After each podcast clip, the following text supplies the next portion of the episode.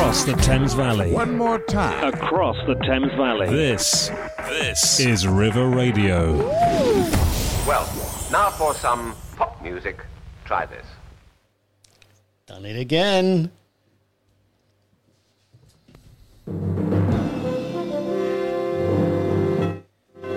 Good evening and welcome to River Radio and the Politically Correct on Wednesday, the 8th of September. My name is Wisdom Da Costa, and joining me on the show today will be our guest, Councillor Carol Da Costa. And we'll be discussing a very powerful interview from the new Chief Superintendent of Oxfordshire Thames Valley Police. Listen in, don't go away.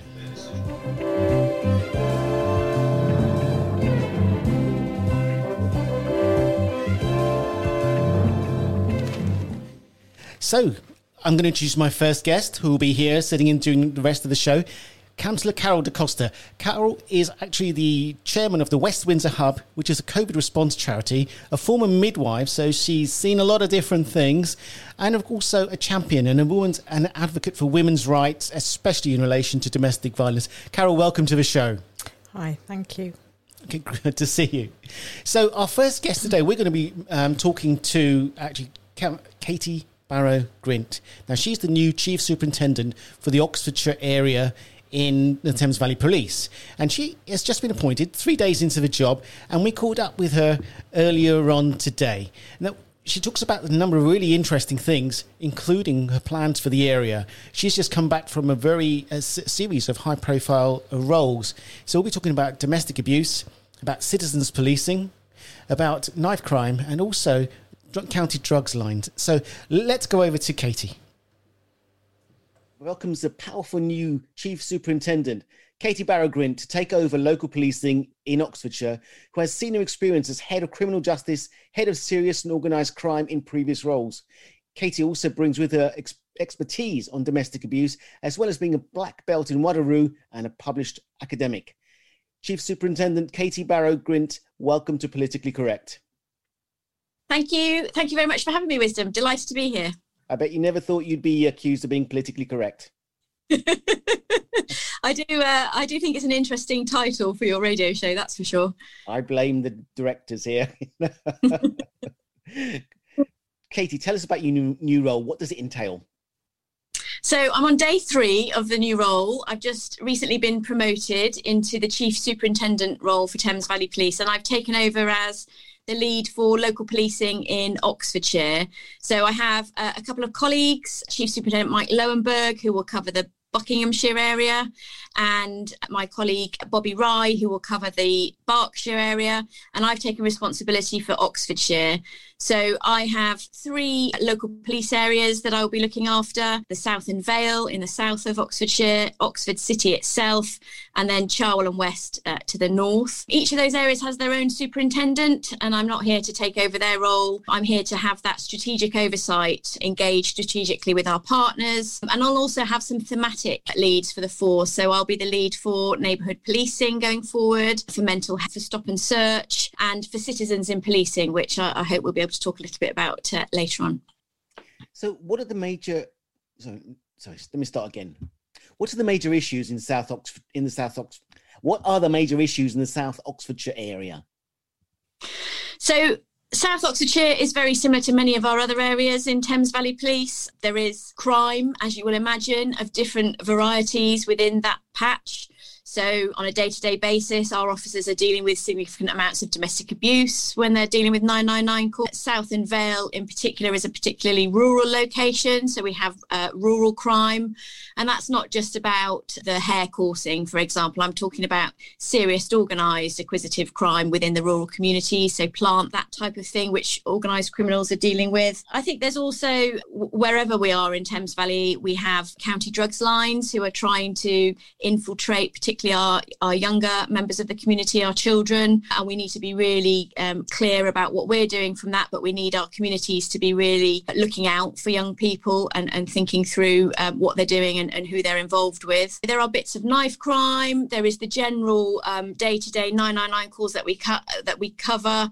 Uh, so people will ring us about all sorts of things. People ring us when they're at their worst, and we need to do our best in terms of helping the communities. So uh, I think the, the, south isn't particularly different from any other area um, in the Thames Valley. It obviously hasn't got any significant cities, but there are lots of um, local towns with their own their own issues. And the local commander, Liz Knight, uh, the superintendent for for Southern Vale, is very clear on um, making sure her officers do the, the best that they can for our communities in the Southern Vale that's a wide range of issues in what might pe- people might consider to be a rural area.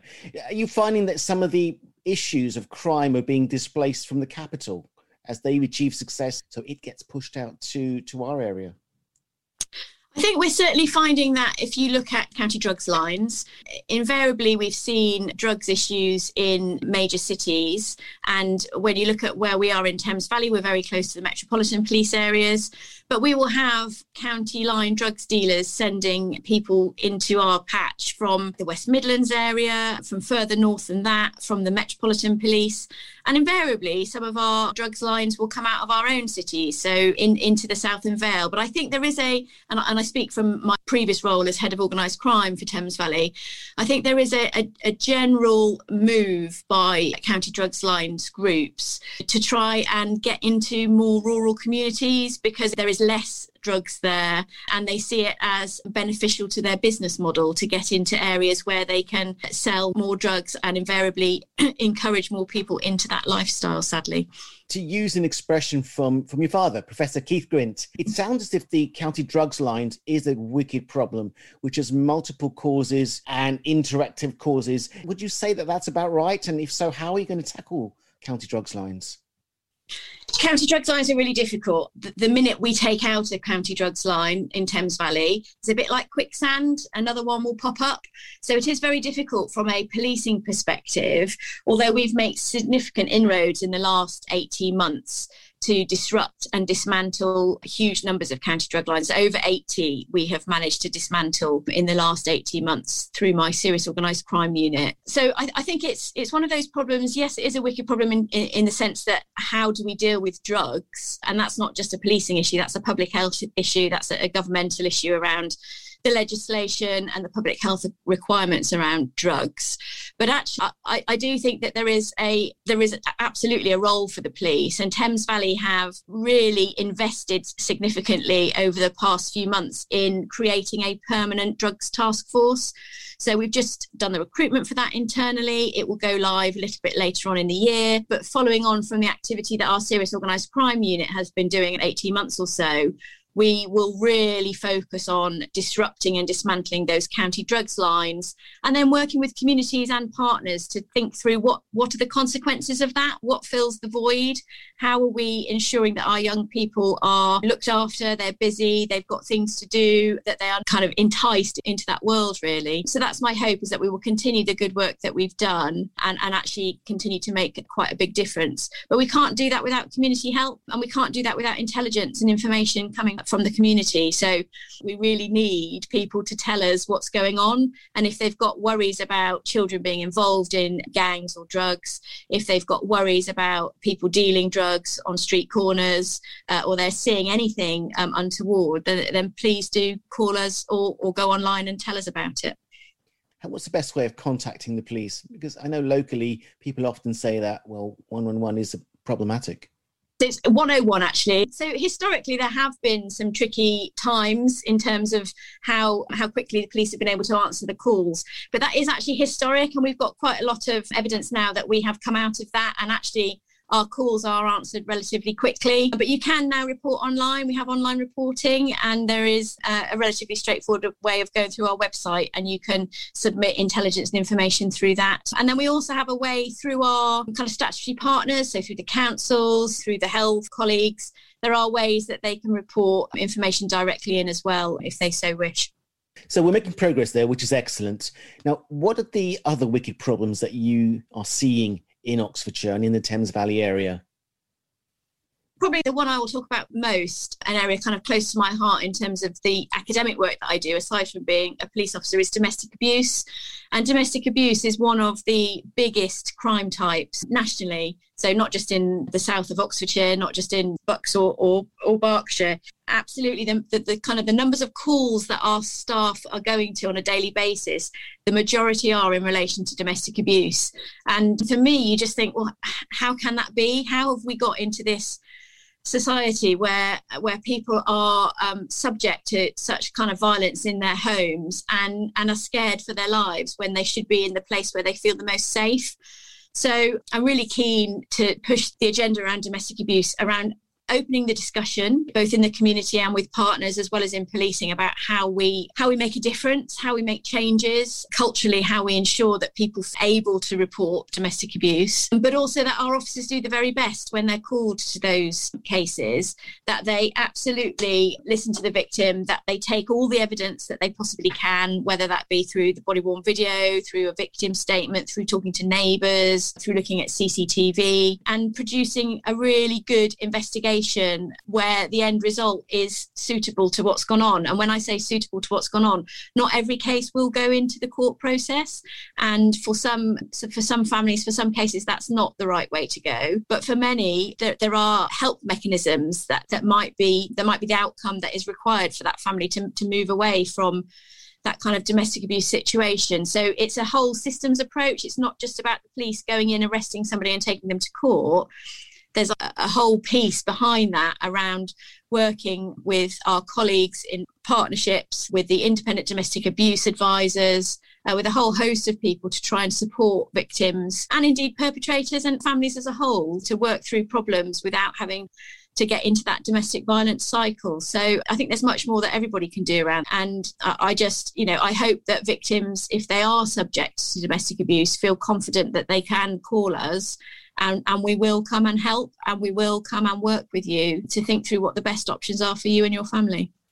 I guess it's reassuring for victims and it's also for perpetrators, let's use that expression, because they know that at the end of it, hopefully there'll be help for everybody to move to a better place.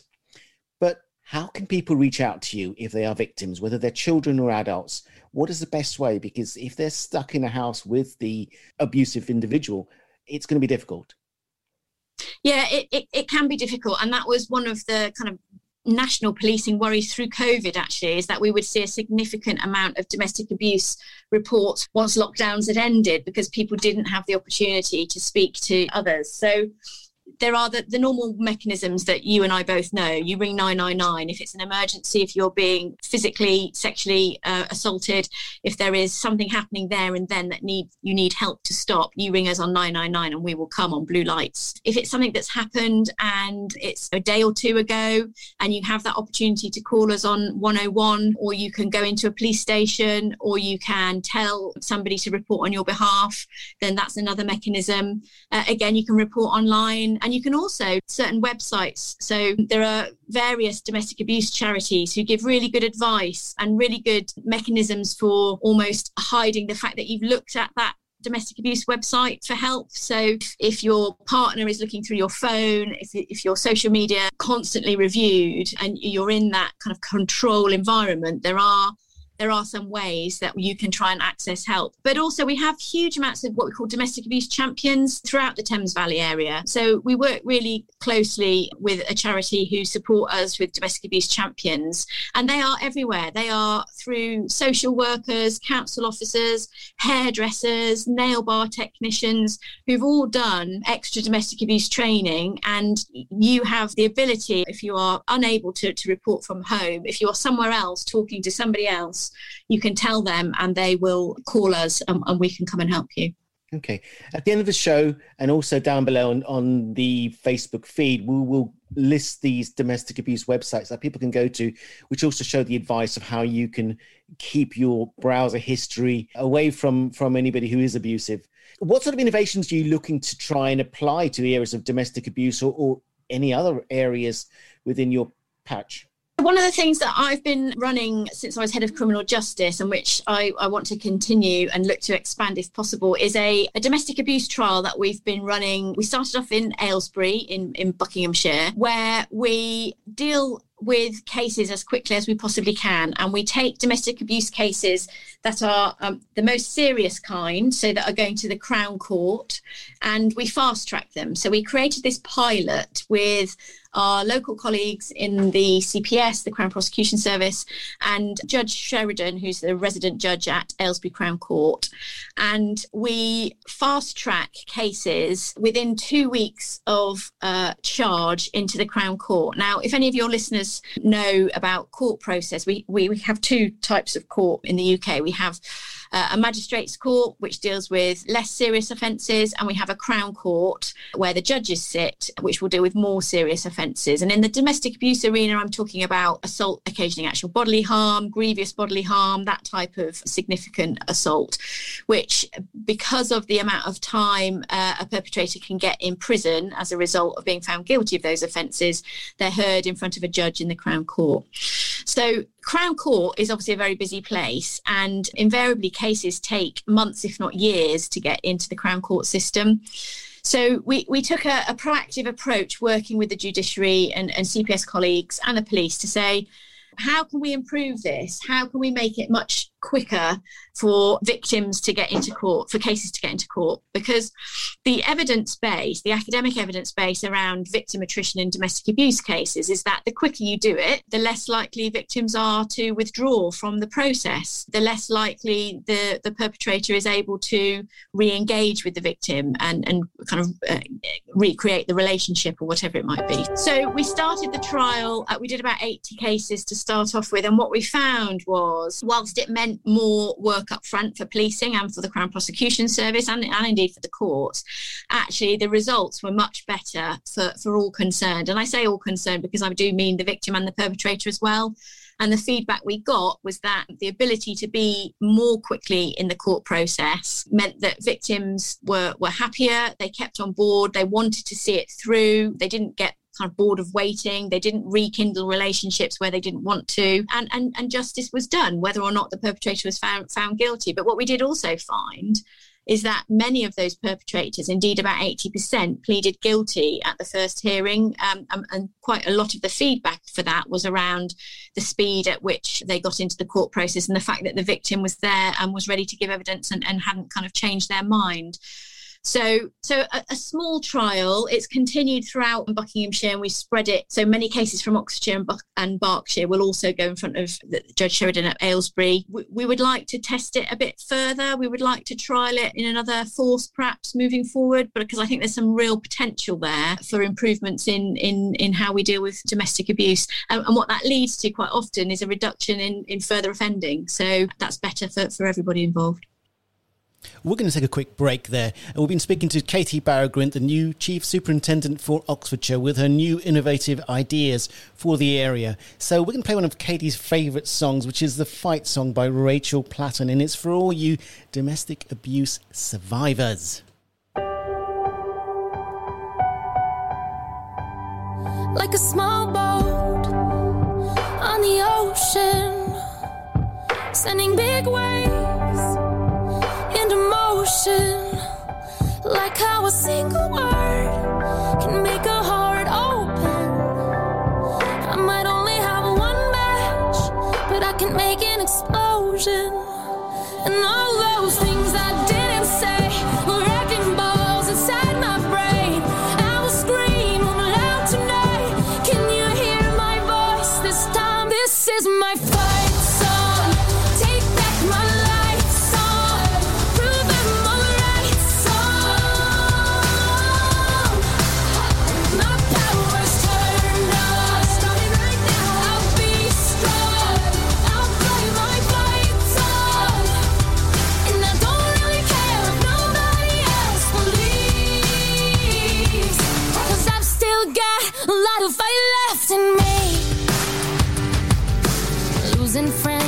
I'm chasing sleep.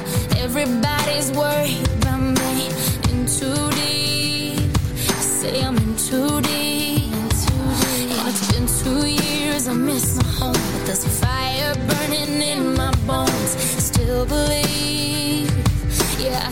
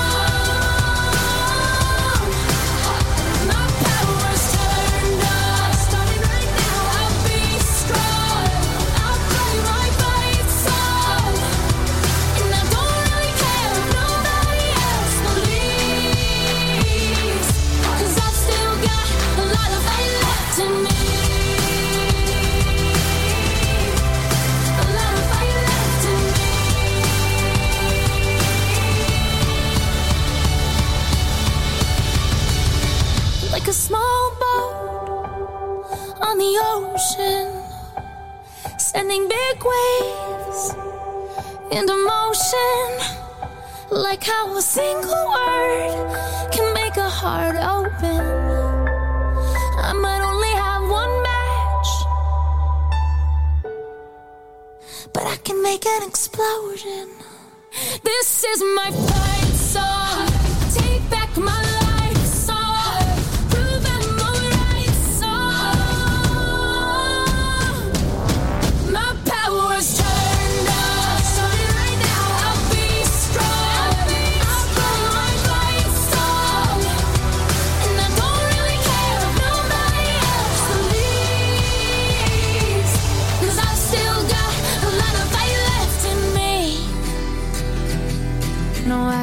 got a lot of fight left in me.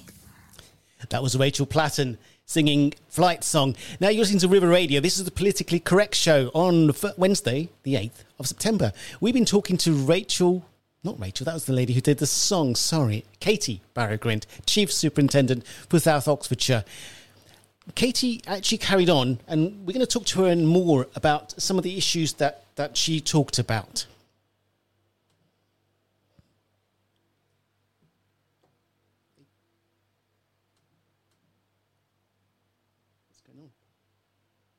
Hold on there. I'm trying to make sure that this is queued up. I will double check to see what's going on here. She is actually speaking, but we're trying to get some vo- some some voice, some volume from that. Right, let's move on. We're gonna we're gonna play another song for in just a second. Order, order, order, order, order, order, order, order, order, order, order, order, order, order,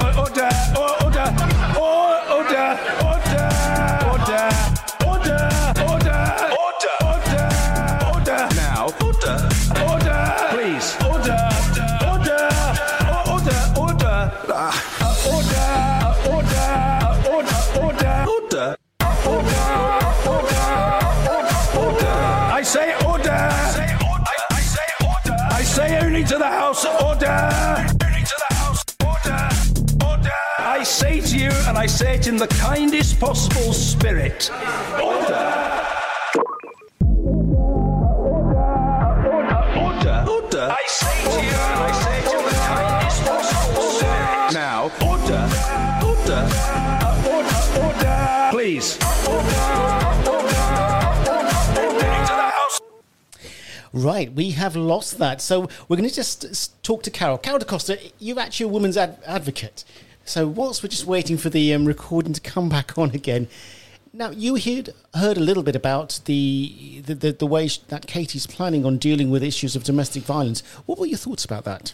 So um, I, I I was really interested in hearing about getting cases into court um, very promptly, and she mentioned within two weeks, which is excellent, because um, after after um, an, an attack or an assault takes place, be it a physical one or or um, mentally abusing, whatever way that goes, and just want to be very politically correct here. This is an issue that affects men as well as women, although in the main it's predominantly. Uh, you, you hear of more women being affected, but it does happen to men as well. So to get the perpetrator into court early is really good because quite often what will happen is um, when you're in the situation where you're in a fight or flight mode, you will contact the police, you will look for help, you, you'll you'll want to find a way out.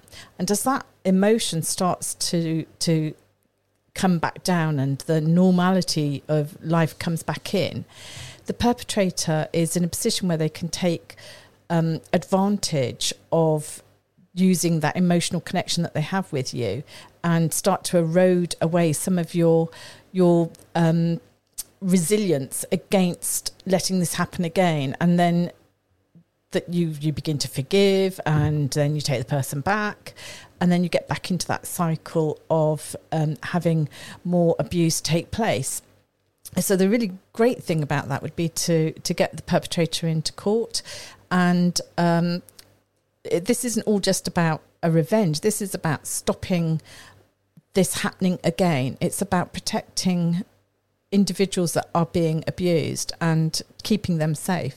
So by getting them into court, if this means that that perpetrator stops, which is what we want, we want it to stop. So if that perpetrator stops and we don't see a repeat offence, then um, the court, the police has done their job. They've done a, a, brilliant job.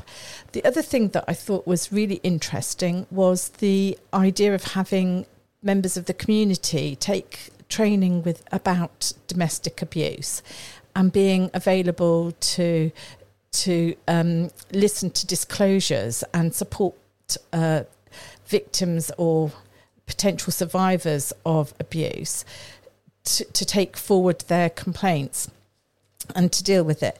So um, I, I just feel that's really, really excellent. And I think it would be great if communities had a list or had a way of knowing where or being able to advertise discreetly where that help is available. So if it's in a nail bar, for example, that the the um, nail practitioner would have a little card or something on her desk that would identify, you know, it could be anything, it could be like a little purple hand or anything like that, so that um, that is a symbol that we know. And then um, if someone's seeking help, they know which person to speak to. So is the purple hand actually something that's used at the moment? Uh, I think you can put a purple dot on the palm of your hand if you want to discreetly ask for help. So if, if you see somebody with a dot on their hand, that means they're asking for help in a very discreet way. So I just figured it might be, a, uh, that just popped in my head actually. Yeah, that's a great idea. So, how about if you're available to listen, if you're available to, to be the eyes and ears for women who are being abused? Is there any symbol that people can use on their doors, on their windows, on their desks, if it's in a nail bar?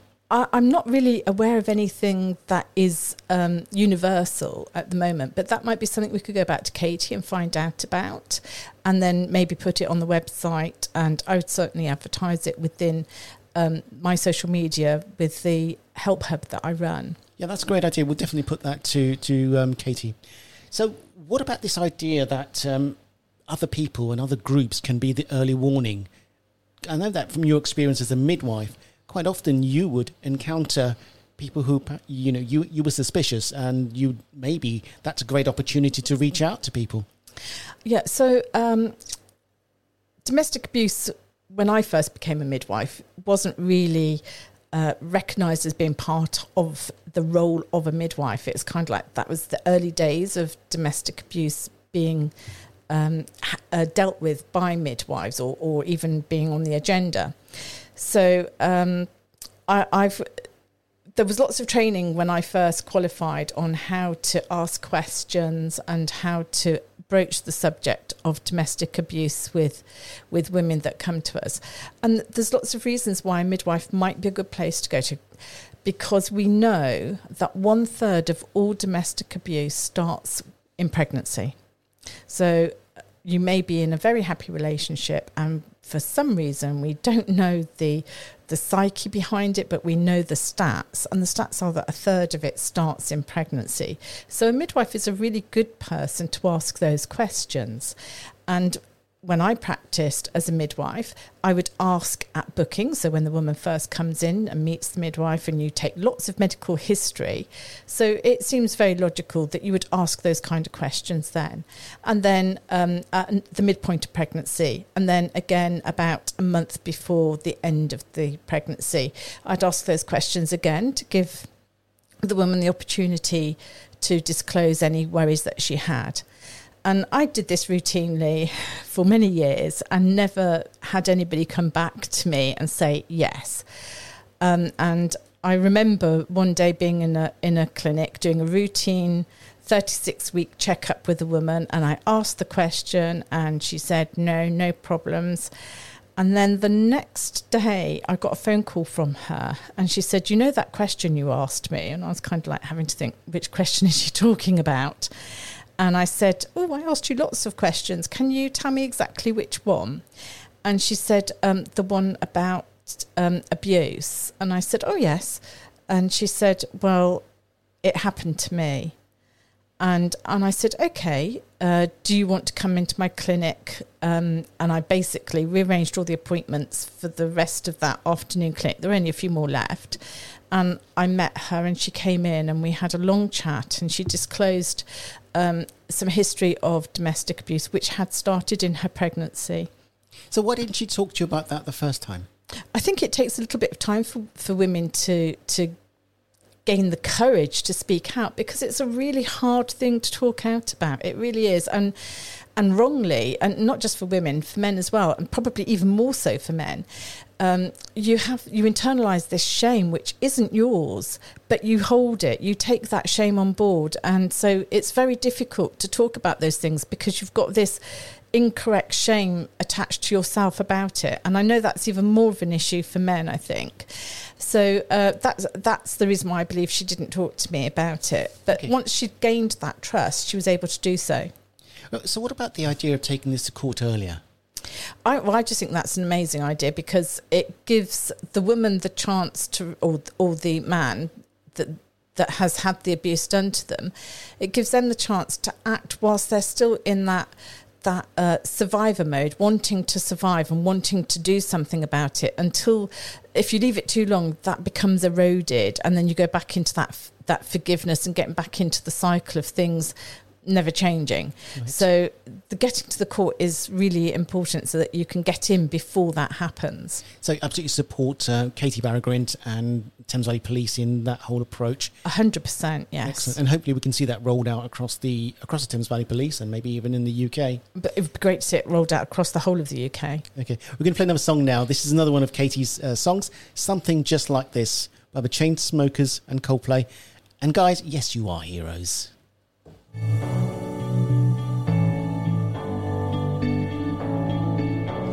been reading books of old, the legends and the myths, Achilles and his gold, Hercules and his gifts, Spider Man's control, and Batman with his fist. And clearly, I don't see myself upon that list. But she said, Where'd you wanna go? How much you wanna risk.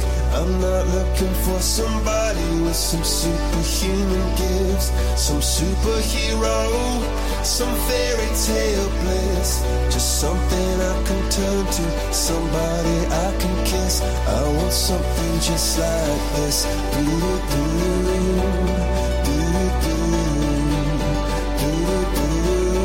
Oh, I want something just like this. legends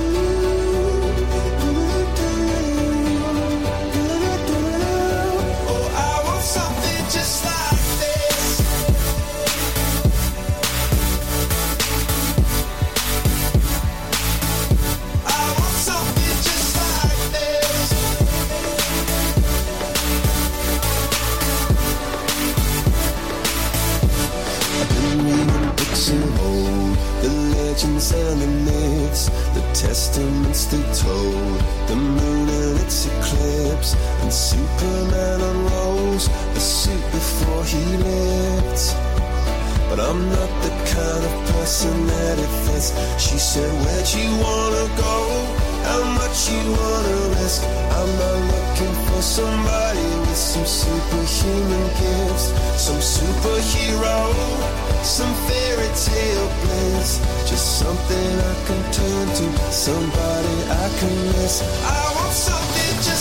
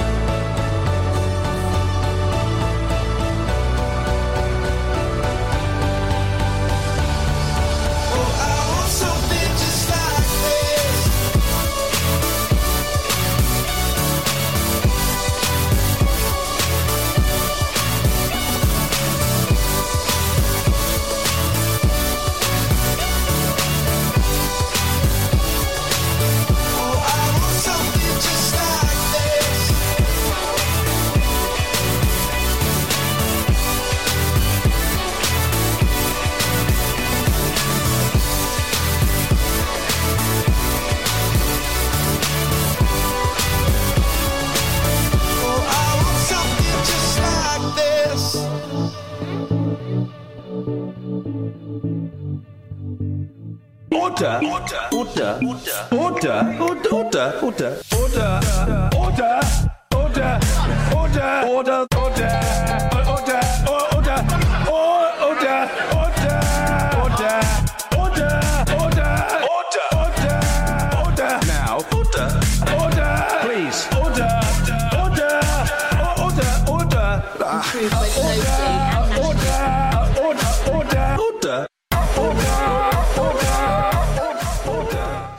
Okay, that was a bit of order, order from John Bercow. You're listening to River Radio, the voice of the Thames Valley, and my name is Wisdom Da Costa on the Politically Correct Show, and you can listen to us on Alexa, on Google, on River.radio, or you can get a podcast or even listen again. So don't forget, don't miss any shows. So we're talking here. We've got my guest in the studio, who's uh, Councillor Carol Da Costa, who's a woman's advocate, as well as doing many other things, including leading uh, at the charity, the West Windsor Hub. So we're going to go back to Katie Barrow Grint because initially we were talking about uh, a number of issues, including domestic abuse, but we've got more to listen to on Katie. around investigating and, and Don't worry about the silence. She is coming up in just a moment actually I've got this.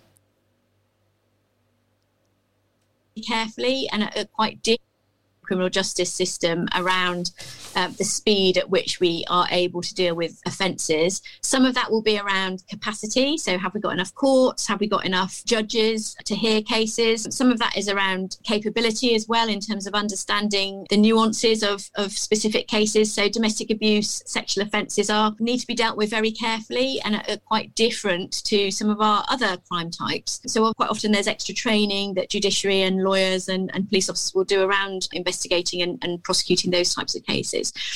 So I think we, you know, we're in for the long haul here. It's not something that's going to be sorted out very quickly. Obviously, more funds, more resources would always be helpful. And I, I've had some conversations with Her Majesty's Inspector of Constabulary around this pilot and how it might look if we were to spread it out. Uh, and I've also had conversations with the Victims Commissioner and the brand new Domestic Abuse Commissioner nationally around what this might look like. And as we move forward into a kind of a new era, I suppose, around violence against women and girls, I think it's important that we consider all innovation, all evidence based practice around dealing with such offences because as a whole, we, we need to get better. I completely agree that violence against women and girls is completely out of order. So that was Katie just talking about the issues. So let's have a look at it. So we she raised a number of issues earlier on, and one of them was about the processes to help victims of domestic abuse and how to create. But this was going to create an extra workload for the police force and also for congested court system. So that was um, Katie talking about how perhaps the government can help ease that congestion. Do it.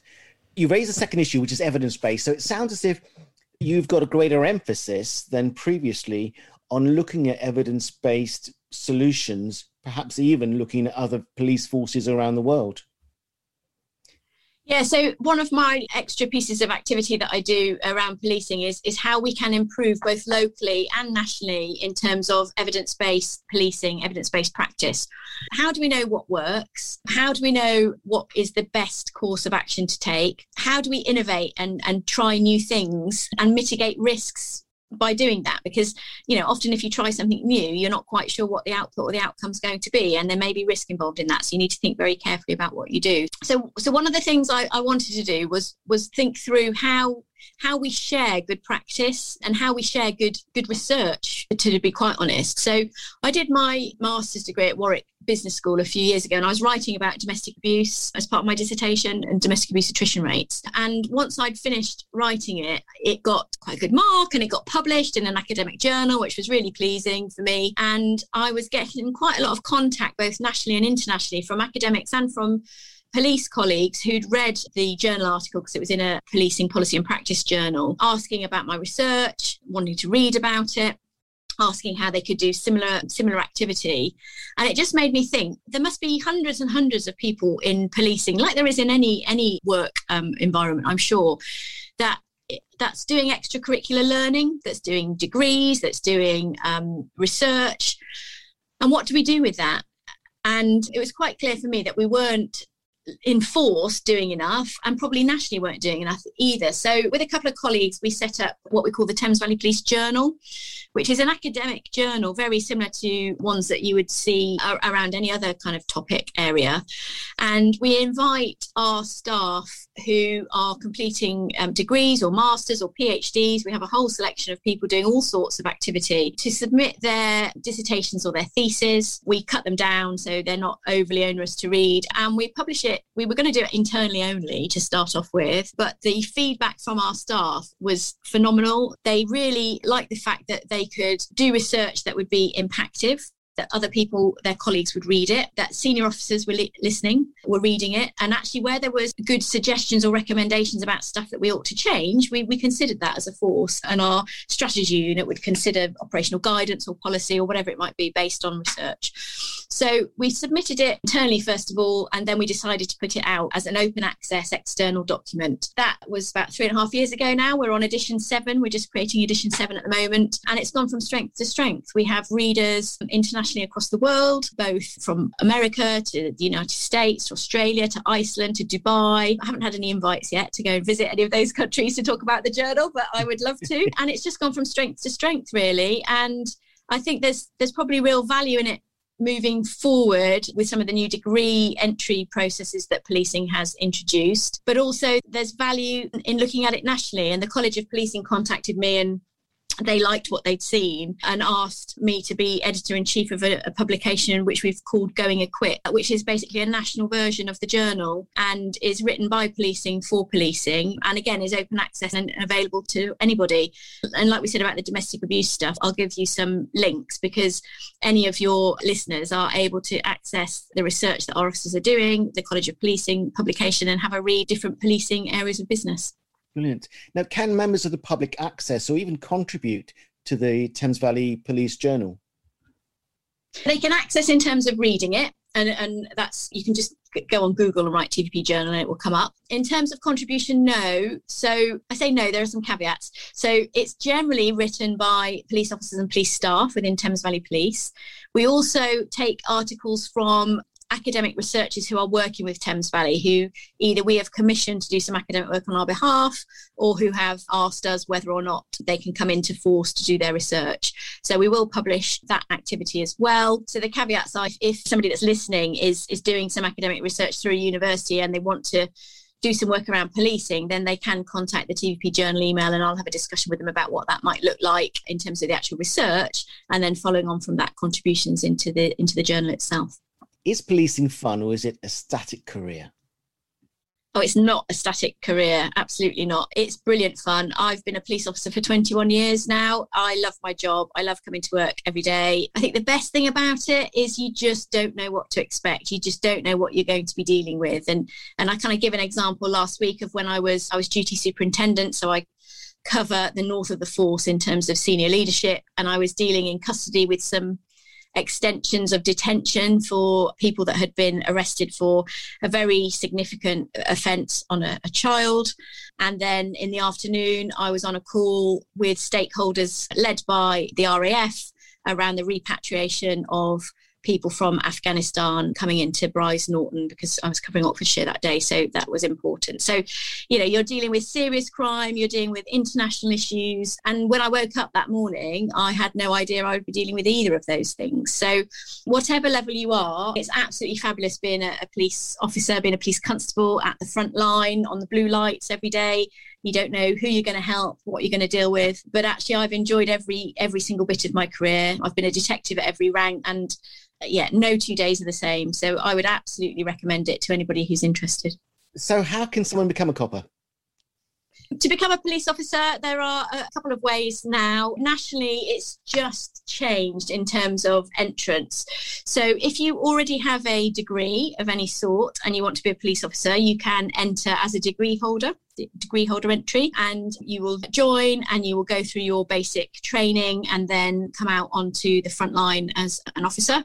If you haven't got a degree and you want to join, you can now do a, a new method of entry where you join the police and you do your degree as well as your initial training at the very beginning you get paid while you're doing your degree. Obviously, it's all linked into policing. You end up with a policing degree, and each force is linked up with a, a, local university to deliver the academic part of that degree. And then there's also the other option, the special constabulary. So if you don't want to do it full time, but you would like to be a volunteer police officer, we are always looking for people that would like to join as a special constable. We ask you to do a certain number of hours um, a month. You get all of the training, all of the kit. The vetting is exactly the same. You have the same powers as a police officer who's doing doing it full time, but you do it on top of your day job. So you might come in in the evenings, at the weekends, depending on your own personal home life, and, and that's a really valuable, a valuable way of joining as well. What if you are not academically minded? Being faced with the thought of doing a degree might put a lot of very capable people off becoming a police officer. How would they deal with that? Yeah, I understand that that might be a concern. I think what I've seen from the new degree model is that actually it's it's learning on the job and it's not all about writing essays and, and reading. And actually you get a lot of your credit towards your degree from the practical application of what you're doing. So i think for a long time in policing we've had you know significant numbers of qualifications that me and my colleagues will have done throughout the years. But actually if you added all of that together that would probably be worth a degree.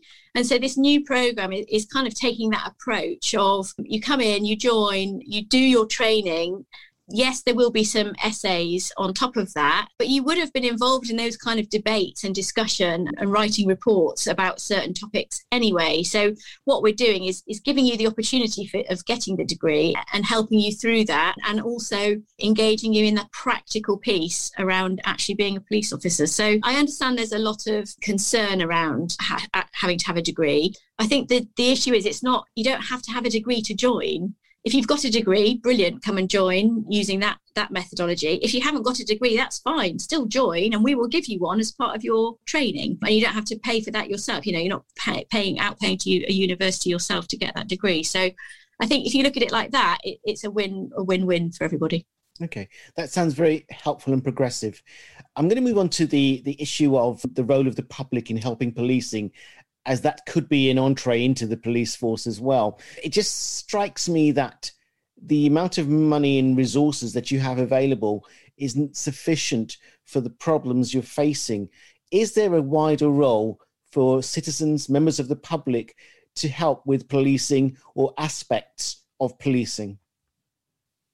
Yeah, absolutely, there is. And I think, you know, there is always more demand than we have supply of police officers. So any help we can get is gratefully taken on board. So, part of my new role is to lead uh, a program called Citizens in Policing, which is a, a, number of areas of business where the communities can get involved in policing to a significant extent. I've already just mentioned about the special constabulary, but actually, there are lots of opportunities for um, people, young and old, to get involved in policing and to, to help to help us keep our communities as safe as we, we possibly can. As an example, we have the mini police. If you have very, very young children at, at primary school, a number of schools throughout the region now have um, mini police, which is great fun and they're very cute when you when you look at them. We have cadets, which is a for teenage, and that will be once a week during school school times uh, when they'll come on an evening. Uh, we have a cadet leader in force who'll be a police officer who will take them, or a police member of staff who will take them through lots of areas of business around policing. And then we will ask our cadets to help us at, in community events, at open days, at fetes, at things like that. And that's a really valuable piece of volunteering that our young people can do. And we have a huge cohort of volunteers of all age ranges. We have a lot of people who are retired who will come and volunteer and do work for the police. We have a lot of people that will do it on top of their general day job or their caring responsibilities. And that can include various activities from helping us with some admin work to helping. I've got some people that are helping my digital investigation team because they have a skill set in their day job in cyber investigation that helps my digital team. So there's all sorts of ways and things that your own personal skill set might be valuable to help us in policing. And as I say this as a three day in, I'm really excited about leading the citizens in policing piece. I think it will be a really valuable tool for policing moving forward. It's always been there, but I want to really push that agenda and engage our communities as much as possible. And if you don't want to actually come in, into the police, as it were, then then there are also many other opportunities. You know, we have things like um, independent advisory groups, we have legitimacy panels. If you want to come and help us think through, are we doing things professionally? Are we doing the right things? Then there are lots of different opportunities, and they're all on our careers website at Thames Valley Police or through the Police and Crime Commissioner's website. Now, what about people who want to help with data analysis? Perhaps they might show up through your data things that you would find helpful. What sort of role can there be for people helping with data analysis? And then the final question really is about intelligence. What sort of role can people play when feeding information into the police? In terms of data, sometimes data can be quite tricky because we have to be very careful about sharing personal data, as I'm sure many people will be aware of. There is lots of data available through Freedom of Information requests. We publish a lot of our data, so does the PCC. I think if somebody's got a particular skill set, I'd be interested to hear from them if there's some activity that they would be wishing or willing to undertake. And again, I, I kind of hark back to the, the discussion we had around academia earlier on. We do um, have some information sharing agreements with certain academics who are accessing our data where we've commissioned them to do some particular work on a particular area of topic. So there are ways to do that, we just have to be careful around the legalities and making sure that what we're doing is, is good and proper, really. On the intelligence piece, you can directly call us or put it onto our online reporting tool, but also that you can use Crime Stoppers. If you've got something going on and you don't necessarily want to tell us your name and details, please use Crime Stoppers. And also, you can talk directly to your local neighbourhood team. So, on the Thames Valley Police website, each local area will have a link into their local neighbourhood teams. And if you want to have have a discussion around some issues or some information that you are made you've been made aware of, then please do make contact, and our staff will contact you or come out and see you or on the phone if you'd rather not have you know people in your house. However you want to do it. Katie very helpfully mentioned a number of different websites, which we will list below in the post. Now, one final thing: how can people get in touch with you and find out more? I'm on Twitter, KTBG1, and very happy to hear from people via Twitter. Very happy for people to email me. Obviously, it's just me, so for, for Oxfordshire in particular. So I, I may send your inquiry to one of my team to help with if that's most appropriate. And also, you can you can call in or go onto the online contact pages and, and, and send me a message via that, and it will wind its merry way through the system into my inbox. But hopefully, I've given everyone some things to think about and really keen to hear ideas. And if you've got opportunities to come and uh, help us or join us, then please do get in touch. Chief Superintendent Katie Barrow-Grint, thank you very much for taking your time, taking some time to talk to us. Thanks for having me. Take care. So that was Katie Barrow-Grint, uh, who's three days into her new role as Chief Superintendent in Oxfordshire and with a number of initiatives. So here are those websites that Katie mentioned earlier on. So the Thames Valley Police is www.thamesvalley.police.uk. If you want information about how you can join in with activities, careers, or even as a, as a civilian volunteer, you can go to tvpcareers.co.uk or you can go to the Thames Valley pcc.gov.uk, which is the Police and Crime Commissioner's website. If you need to report an issue, you can go to Crime Stoppers, which is crimestoppers-uk.org. And if you've got there are issues of domestic abuse, you can type into your Google search engine reducing the risk, or you can type in reducingtherisk.org.uk. Of course, there is womensaid.org.uk, another excellent place to go to if you need help. If you want to find out more about some of the academic work and some of the learning and, and teaching and learning that TVP are doing, you can go to their TVP journal, which is www.thamesvalley.police.uk, or type in TVP journal. And of course, uh, you can also find out more about some of the new think tank work that uh, Katie is doing with police officers around the UK and even internationally by typing in whatworks.college.police.uk slash about slash going dash equipped. So that was Katie Barrow Grint. So back to the studio now. I've got Councillor Carol Da Costa. Carol, what really struck you? I mean, we were talking earlier on about the domestic abuse, and, and you came up with the idea of maybe um, people, male or female, whoever's being subject to abuse, can have a purple dot, or maybe even the places where people are ready to listen could have some sort of purple dot or even a purple hand symbol. And we will talk to Katie Barrow Grint about that. What else sort of struck you about what she was saying? Um, I found the uh, concept of uh, police officers doing uh, degrees during their training really interesting.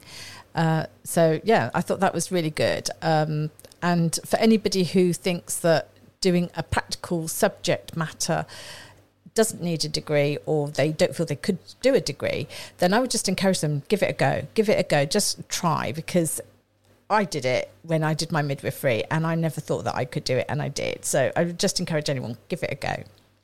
Okay, we're going to close the show now. Coming towards the end of the show, it went really quickly, and I must apologise for problems with um, the recording and the sound levels in relation to Kate, the second part of Katie's discussion. So we're going to have close out with uh, Jess Glynne, who's going to be playing in Windsor very, very shortly. Hold My Hand, which I think we should all be doing with the police. Standing in a crowded room and I can't see your face. Put your arms around me, tell me